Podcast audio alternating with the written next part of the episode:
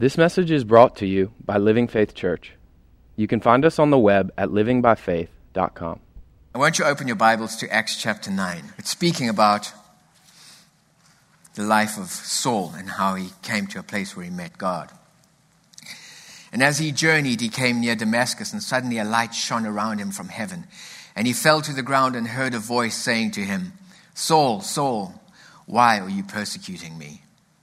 And he said, Who are you, Lord? Then the Lord said, I am Jesus whom you are persecuting. It is hard for you to kick against the goads. So he said, trembling and astonished, Lord, what do you want me to do? Then the Lord said to him, Arise and go into the city, and you will be told what you must do. And the men who journeyed with him stood speechless, hearing a voice, but seeing no one. Then Saul arose from the ground, and when his eyes were opened, he saw no one.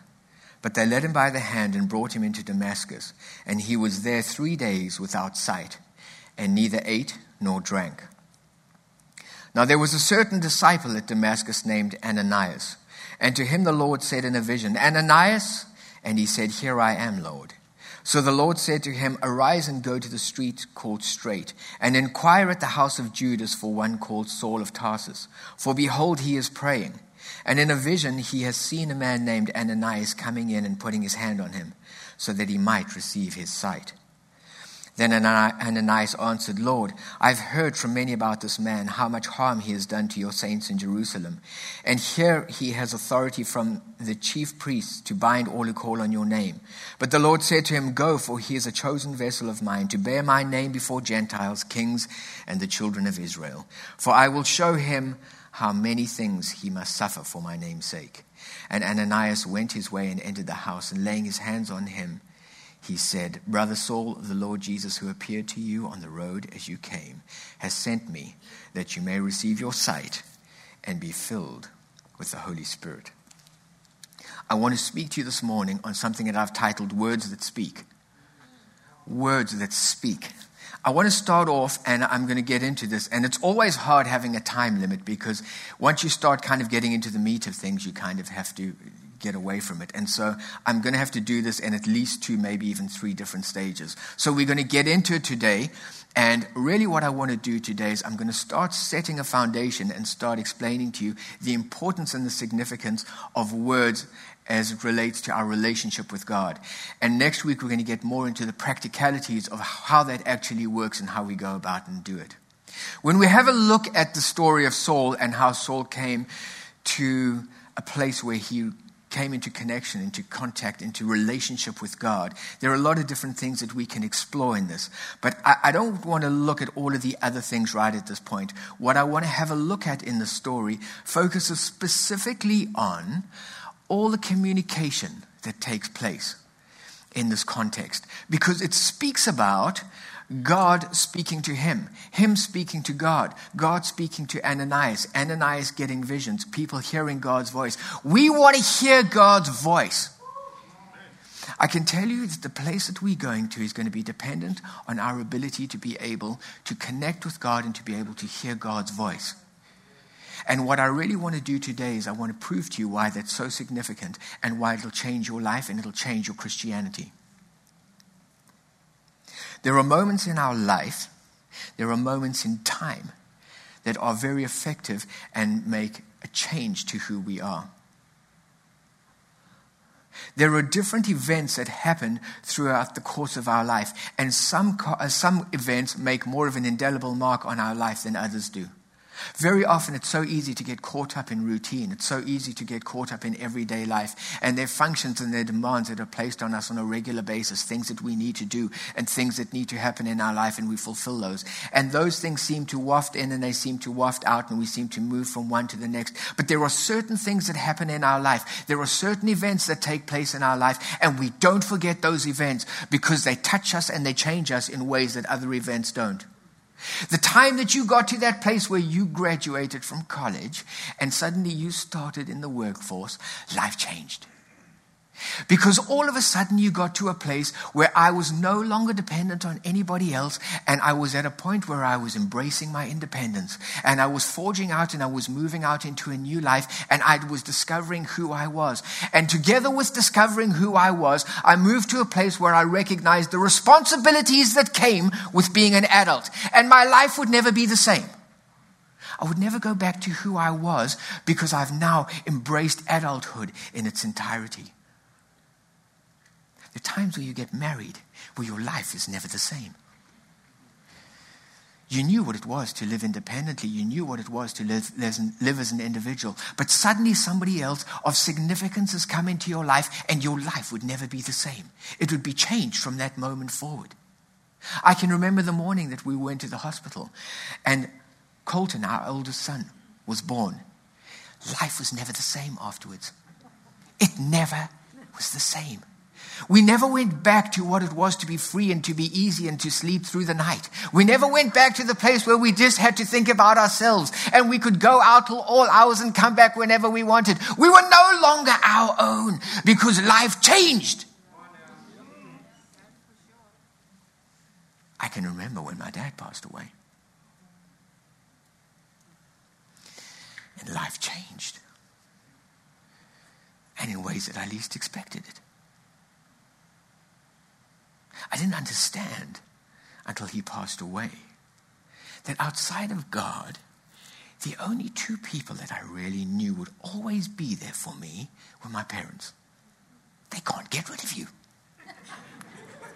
But it didn't matter what happened at school. It didn't matter what happened out in the workplace. It didn't matter what happened in your marriage setting. It didn't matter what happened out in the work environment. It didn't matter what happened in life. There was a place you could always go that you could call home. A place where you could always go where they would sit and say, Come in.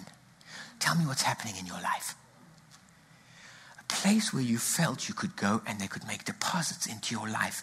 And when that moved, there was a void that I recognized that I didn't even esteem and give it the recognition that it deserved until it was gone. But life changed. And when life changes, things happen. When life changes, it moves us into a place where I suddenly move to a whole new way of living. And I move to a place where circumstances come in and bring about change and transformation. The circumstances are irrevocable. You can't change them because once they're there, they're there. They don't disappear. But the effects and the consequences of them being there are long lasting. I recognized it at that point. The moment that I got my first job, the moment that I said I do, the moment that I cut the cord, all of a sudden life changed. And when life changed in that moment, I recognized that I was a different person. But I was not fully defined. When I stepped into what it meant to be a father, I moved into a new space. I became father. I became something new. But I was still not fully redefined as to what it meant. I was going to learn and I was going to grow. And I was going to understand what it meant to be a father and what it meant to step into fatherhood so that I became a good father as opposed to a bad father. Things happened when you said, I do, because all of a sudden your life changed and you stepped over and you became Mr. And she became Mrs. I was changed. The two became one. And although I was changed, I didn't really understand in this complexity and in its entirety what it was to be redefined as a married man. But I was stepping into a new area of my life. And I was going out and I was venturing forth and I was to discover what that was. Everybody tells you what it means to be married. And if you're a good, solid citizen, you're going to go and do a bit of research beforehand. So you're going to get hold of some books and you're going to do a little bit of marriage counseling. You're going to listen to the inputs of some people. You're going to default to some of the things that have been modeled for you. And you think that you're so ready for marriage. And you so think you, we think we're so ready to step into the two shall become one. And suddenly I get into that thing and I recognize the fact that I'm not ready for what I thought. And I start applying the principles of what it is that I've read. And how do we build romance in? And how do I get to that place where it's like, you know what? I want you to understand how much I love you. And so I write you lovely cards and mushy things. I took the things that I knew and the things that I understood and I began to apply them in the context of the new me, only to discover that they were such blunt instruments. You see, I never got to understand Sarah until she opened her mouth. It's more meaningful for me when you go and dig my flower bed as opposed to sending me a mushy card. But I didn't know that until she opened her mouth and said something.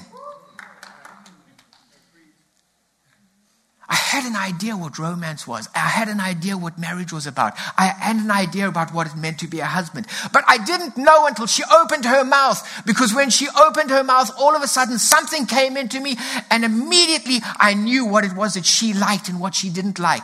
And it had the, the effect on me of giving definition to what our marriage was going to be. Saul is on his mission and he's out and he's on his way. And all of a sudden, a light comes out from heaven and he falls to the ground and he gets up and he hears a voice that says to him, Saul, Saul, why are you persecuting me? And he turns around and he says, Who are you, Lord? He had an encounter. He had a moment in his journey where his life was irrevocably touched and it would never be the same. Suddenly he knew he had changed. Suddenly he knew he was somebody different. But he was still not fully redefined in terms of who he was going to be. All he knew was, Lord, that's you. Lord, that's you. Everyone who comes to a place where we get born again has had an encounter with Christ. Yours may not be as dramatic as Saul's. Maybe there was no big light. Maybe there was no booming voice. But you got to a place where you heard his voice. And as a result of that, you made a commitment to sit and say, I want you to spend my, your life with me. And in that moment, you were changed. You were transformed. And I stepped out into something new, something that I didn't fully understand, something I couldn't always wrap my hands around and give ultimate definition to. But I knew that I was somebody new. I knew that I was somebody different. And in that context, I'm in pursuit of redefinition. What does it mean to be this person?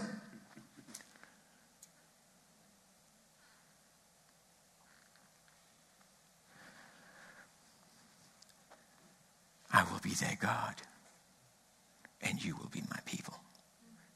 You will be peculiar. And so we pursue our journey with good intentions. And we go to church, and we hear good sermons. And we go to Bible school, and we hear good teachings. And we read good books, and we get good knowledge. And we get a lot of stuff. But the most important part of the journey is that all of the things that equip you to understand what the journey is about, all of the things that give you a framework as to what it is that you stepped into, all of those things which are guidelines are never a substitute for when he opens his mouth. It's never a substitute for the moment when he opens his mouth. You see, when he speaks, everything changes.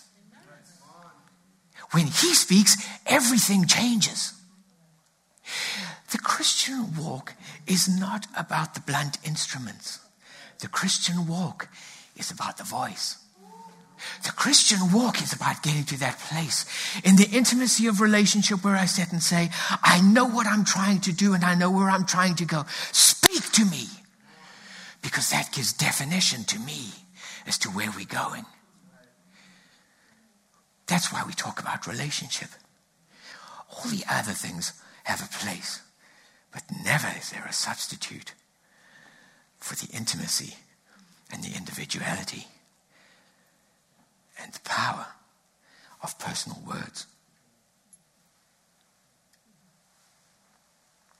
John 6, verse 44 says, Nobody comes to me unless the Father draws them.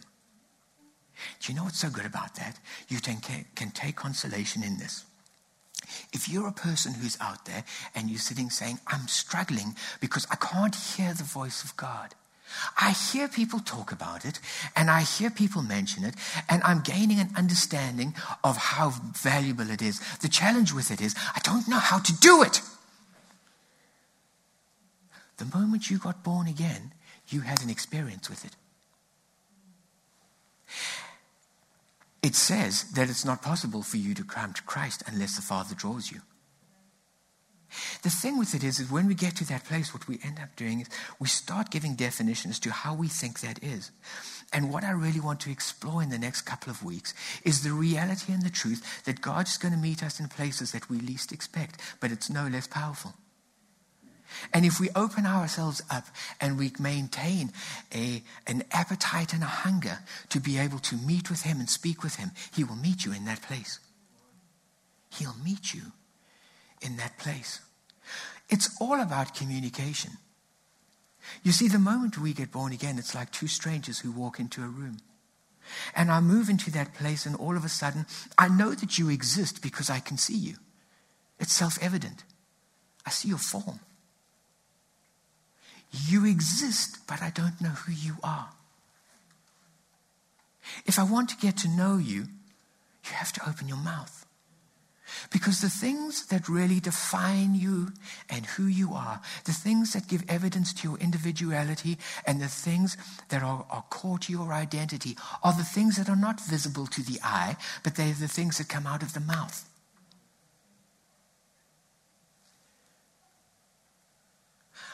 Words are important to us because, in a natural context, that's how we get to know one another. In a marriage context, that's how we get to know one another. We speak natural words. And natural words act as seeds that give us the opportunity to understand and participate in the life of somebody else. We use natural words. The thing about it is, God is a supernatural being. So when God speaks, God speaks supernatural words which means God's words not only come out of his mouth and give us an understanding and a grid for who it is, but it makes himself evident. You have an encounter with it at the same time. When God says, be healed, He's not giving you an idea as to what healing is all about. What He's saying is, pick up your bed and walk. That's the big difference. We speak about what healing means, and we speak about how to get healed, and we speak about how God is the healer, and we speak about what Christ has done. We give people every kind of an explanation, and not to say that any of it is wrong, but the difference between it is that my words are natural. But when He speaks, He says, Raise up your bed and walk. He's not just saying, I am healing, He's saying, Encounter it.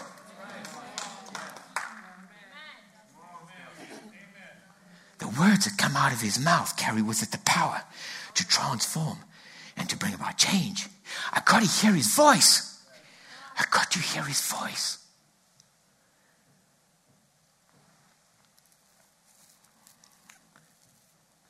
Helen Keller, very famous person, when she was very young, had a rare disease.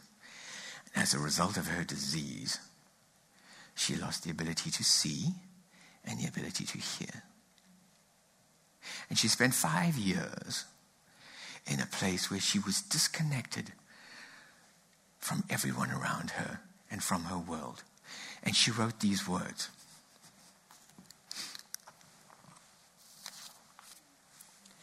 Sometimes a sense of loneliness covers me like a cold mist. I sit alone and wait at life's shut door.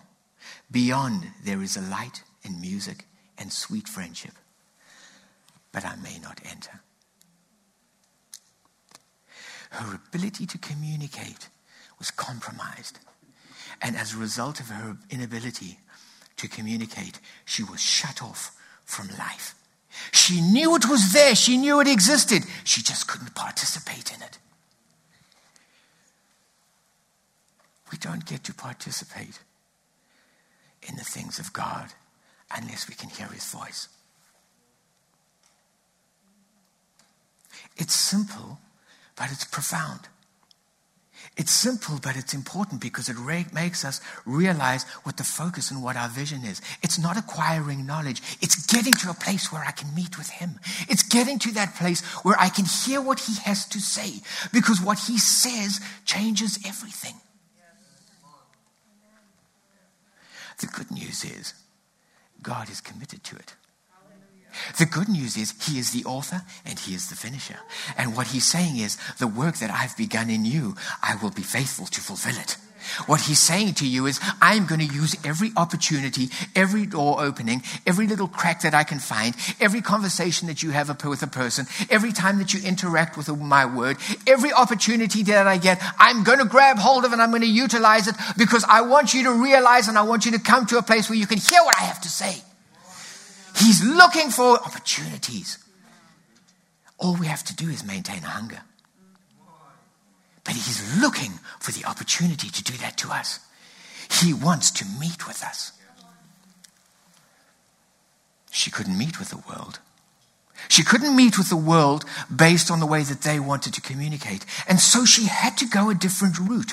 And so what Helen Keller decided to do was she got in contact with a teacher who taught her the language of touch.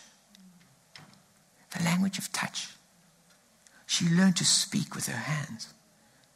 She took her out into the woods, and she took her to the circus, and she took her to factories, and she took her to different places where she got to touch different things.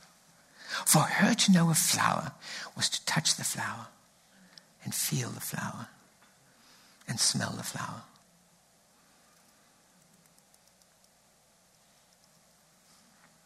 Her senses became so acute and so developed that it reached a stage where she made a quote. She said, My hands speak almost as loudly as words.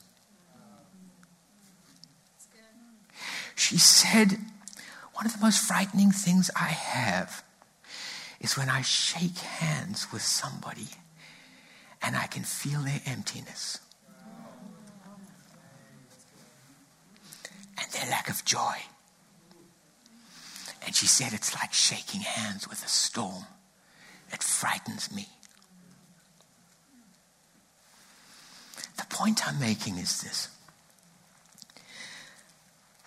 in the economy of God, there is a place to recognize that our traditional mode of doing things is there as a model for us, but it's not exclusive. And the way that God is going to deal with us is slightly different. It doesn't mean it's bad, it's just different. God has given us a set of senses so that we're able to engage with our world and touch the different aspects of our world, so we can get a grasp, so we can feel, so that we can experience, so that we can smell, so that all of those things that, that, that form part of our natural world can become an experience through us. But the thing about it is, the reason He gave you that was a training ground. It was really a training ground for you to move to a place where you discover your spiritual senses. You didn't know you had them. Or perhaps you didn't. You probably did because you're much smarter than me. But you have spiritual senses. The thing about it is, we've neglected them. We haven't known that they existed. And because we've never done that, we've never spent the time developing them and growing our spiritual senses. And as a result, we wonder why we're disconnected from spiritual things. I feel like I'm at the door and the spiritual world is happening outside there, but I'm not able to participate in it. God's inviting us to that place where He's sitting saying, I've given you everything that you need, and I'm going to work with you so that you can understand, discover, hone, and develop your spiritual senses so that you can move to a place where that world becomes real to you. Fix your eyes upon Jesus, the author and developer of your faith. He's speaking about the eye of the heart. He's not speaking about your natural eye. Jesus isn't sitting in a chair next to you. He's talking about the eye of your heart.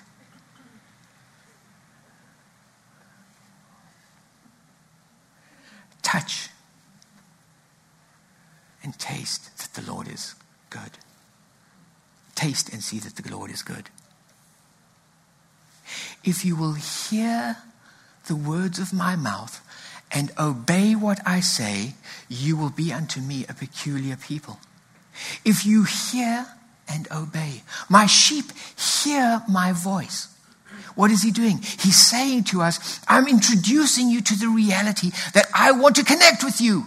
I'm introducing you to the reality and the truth that I want for you to understand and recognize your spiritual senses and to grab a hold of those senses and to begin to cultivate and grow them. It's about time. It's about interest. It's about hunger. It's about investment. It's about commitment. It's about something on the inside of me that sits and says, I want to be able to connect with a world that I feel somewhat disconnected from currently.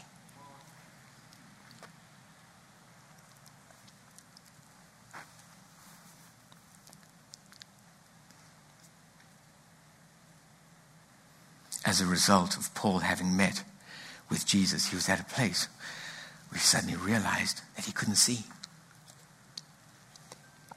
And the people around him had to take him to Damascus but he had lost his sight.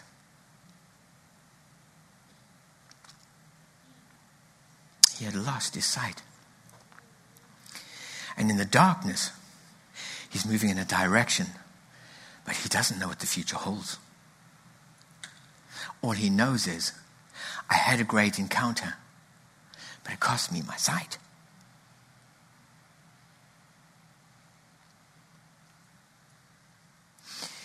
There are challenges that we go through in life. And the thing that you're going through right now is not about the thing that you're going through right now. The thing that you are going through right now is all about an opportunity and an invitation for you to discover your spiritual senses. God sitting saying, not by might, not by power, not by, uh, not by might, nor by power, but by my spirit. He'll take care of the stuff that's happening right at the moment. What he's saying is, can you hear what I'm saying? It's an invitation. It's an opportunity. I'm extending to you to sit and say, can you discover me in the moment? Can you see where I am? For him, the issue is inconsequential. He's taken care of the issue. In that moment, it's not about God discovering who he is. It's about us discovering who he is. I don't know in that moment who is he? What is he trying to say to me? And I'm looking. The invitation is there to sit and say, Can you connect with me? Can you open your ears? Can you open your eyes? Because if you can, you'll get something from me. And when you get something from me, it'll change your life. It'll change your life. Well, Saul goes into Damascus. God is already at work. We think that God is only just looking after me and my stuff. The funny thing is, He is. But it's not only with you. He's out doing stuff out and about because he knows the plan and the purposes that he has for you. And he's busy orchestrating stuff all around that we are not even aware of. Saul is blind. He's being guided. He's just had an encounter. He's moving into a whole new city in Damascus. And all of a sudden he doesn't even realize it. But God is giving a vision to a disciple across the other side of Damascus saying to him, Ananias, you'll never guess what happened. News for you. I got a mission for you. Because why? Ananias knew how to touch the things of God. He knew how to hear his voice. He was able to use the eyes of his heart. So he saw a vision. And he knew where it came from. And he said, Lord, you really want me to do that? Do You know you're talking about. And God says to him, He says to him, I want you to go, and I want you to go and meet with Saul, and I want you to pray for his vision, pray for his eyes, and I want you to get him filled with the Holy Spirit. He asked him to do two things pray for his vision and get him filled with the Holy Spirit. Why? Because God is not just a God who's interested in walking us into freedom, but God has a destiny. God's not just going to take you out from where you are, but what He wants to do is He wants to introduce us to a new reality that's going to define our future and what it's all about. I understand that you can't see. So what I'm going to do is I'll take you out of your current predicament. I'll deliver you from that. I'll give you back your sight. But giving you back your sight is only half of the equation. I don't want to leave you in that place. I want to define what your future is going to look like. So I'm going to give you the Holy Spirit as well. Because the Holy Spirit is the one who's going to bring about revelation revelation. The Holy Spirit is the one who brings about power. The Holy Spirit is the one who's going to be the conduit between me and you. He's going to do some stuff in your life.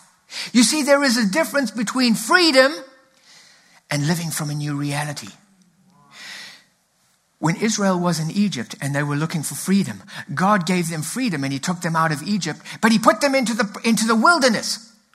They had freedom. They had liberty. They could experience liberty. But that was not God's ultimate goal. He didn't say, I got you out of Egypt to give you freedom. He said, I took you out of Egypt. Now I'm going to lead you. Now I'm going to guide you. Now I'm going to be the God that you are looking for. And I want you to know who I am because I'm going to introduce you to the promised land.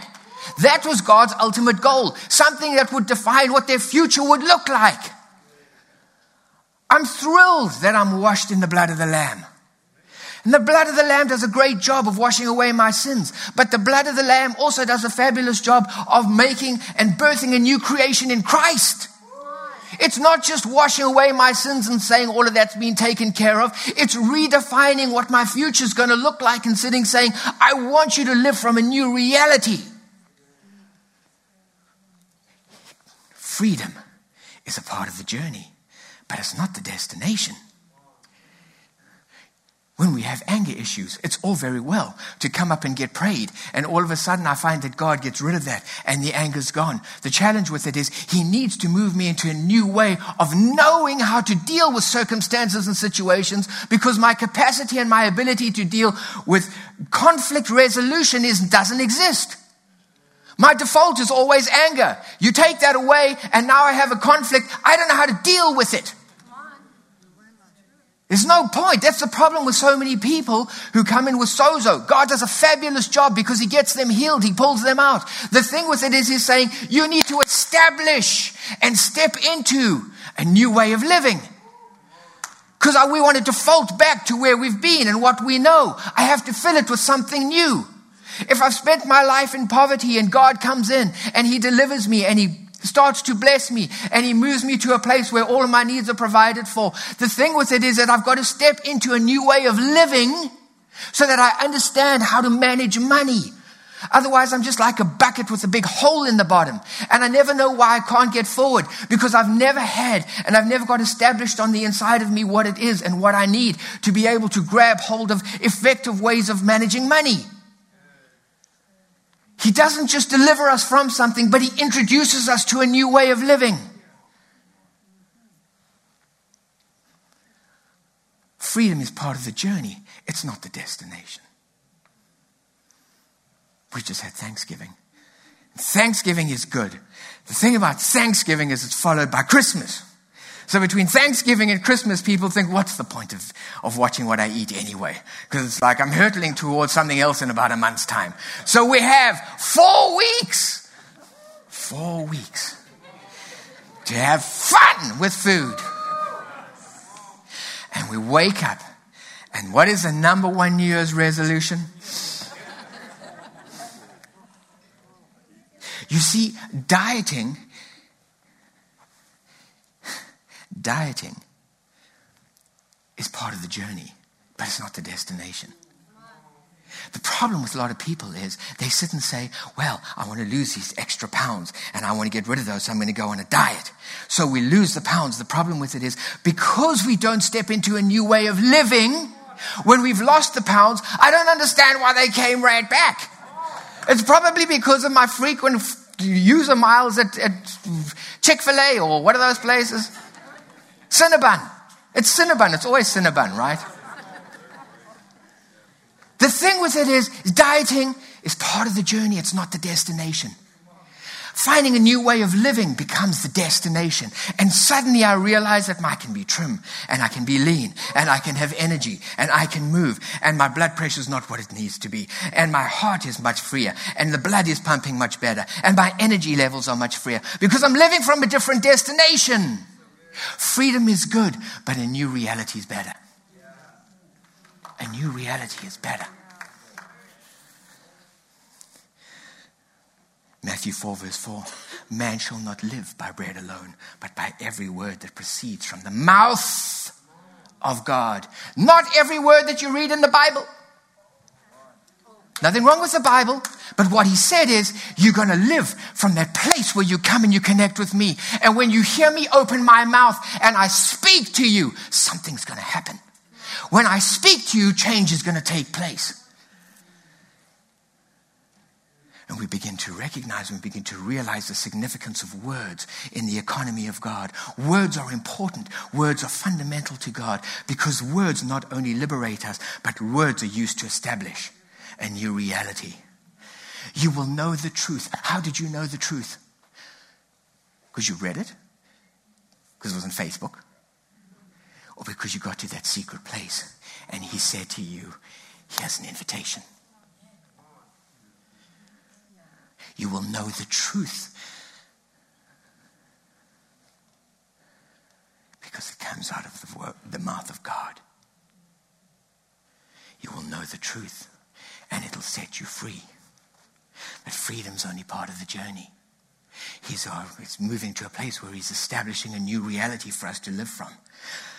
Romans 10 17. Your new reality comes by hearing and hearing the word of God. The word used there is not what you read in the Bible. I'm not saying this is not against the Bible. What I'm saying is the Bible has its place. What he's saying is the calling and the invitation is deeper. It's not about the written word, it's about the living word. It's not just about what you read on the page, it's about an introduction to the person. It's not just being able to glance at what's happening over there, it's about moving to a place where the words of his mouth come out. When the words of his mouth come out, things happen. Things happen when God speaks. When God spoke, the cosmos came into being.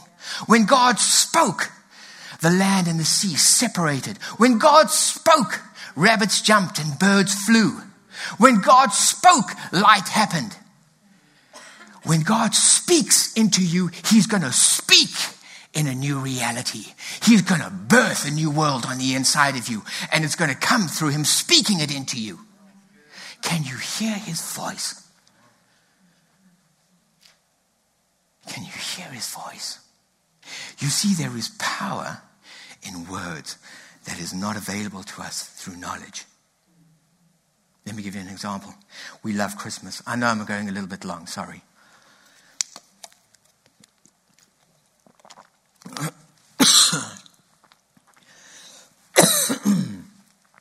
Christmas is a happy season. My kids love Christmas. You tell me a kid that doesn't love Christmas, and I'll show you a weird kid.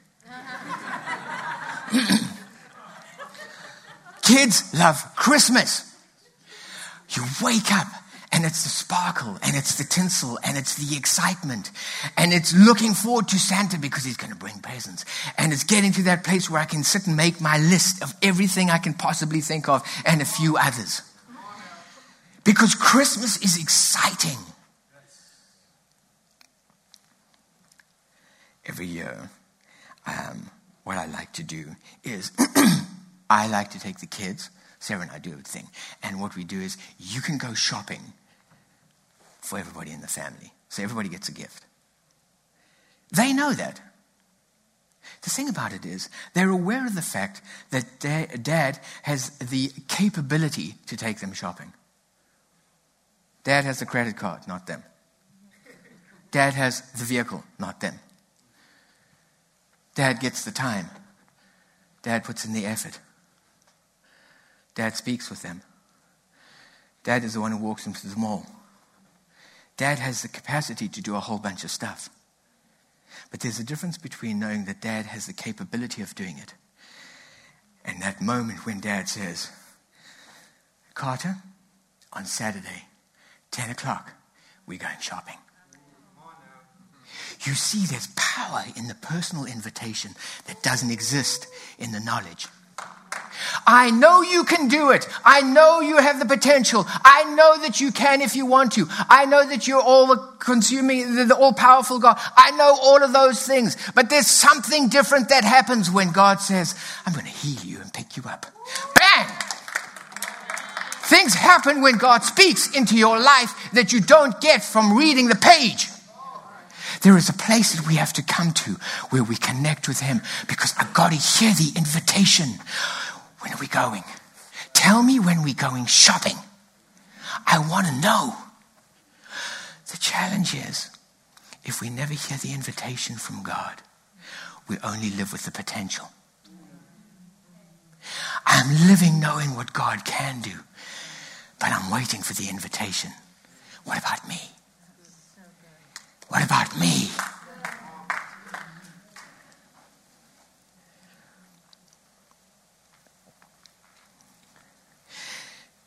Things happen in our life as a result of words. Natural words have their place, but supernatural ways not only give us an understanding, but they bring about creation. God wants us to be aware of the fact that He's built into us all the senses that we have so that we can engage our natural world, so that it becomes something which becomes so much richer and more rewarding, so that I can actually taste the chocolate and smell the flower and look at the sunrise and hear my children say, Daddy, I love you. Your senses make life rich and full. He gave you that so that it could become a model for stepping into the spiritual world where we can sit and say, I know what it is to hear and what it is to see. I know what it is to taste those things, and I'm looking for them in the spirit world.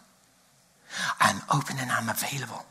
Why? Because I'm in pursuit of a word.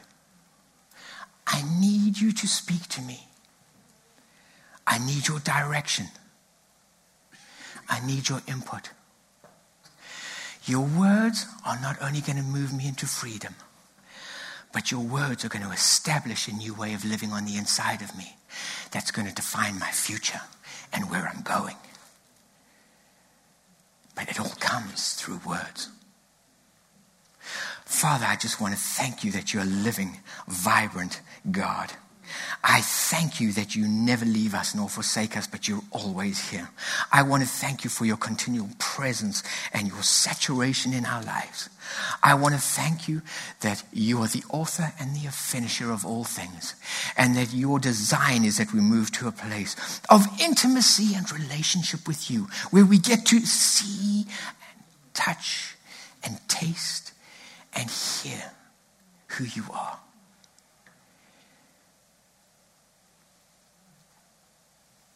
Use this week, Holy Spirit, to build an awareness of people uh, of that senses with people. And I pray, Holy Spirit, that what you do is you set aside that you, as we set aside time for you, you take that and you begin to reveal those spiritual senses to us. Let us touch the things of yours that give us fullness of understanding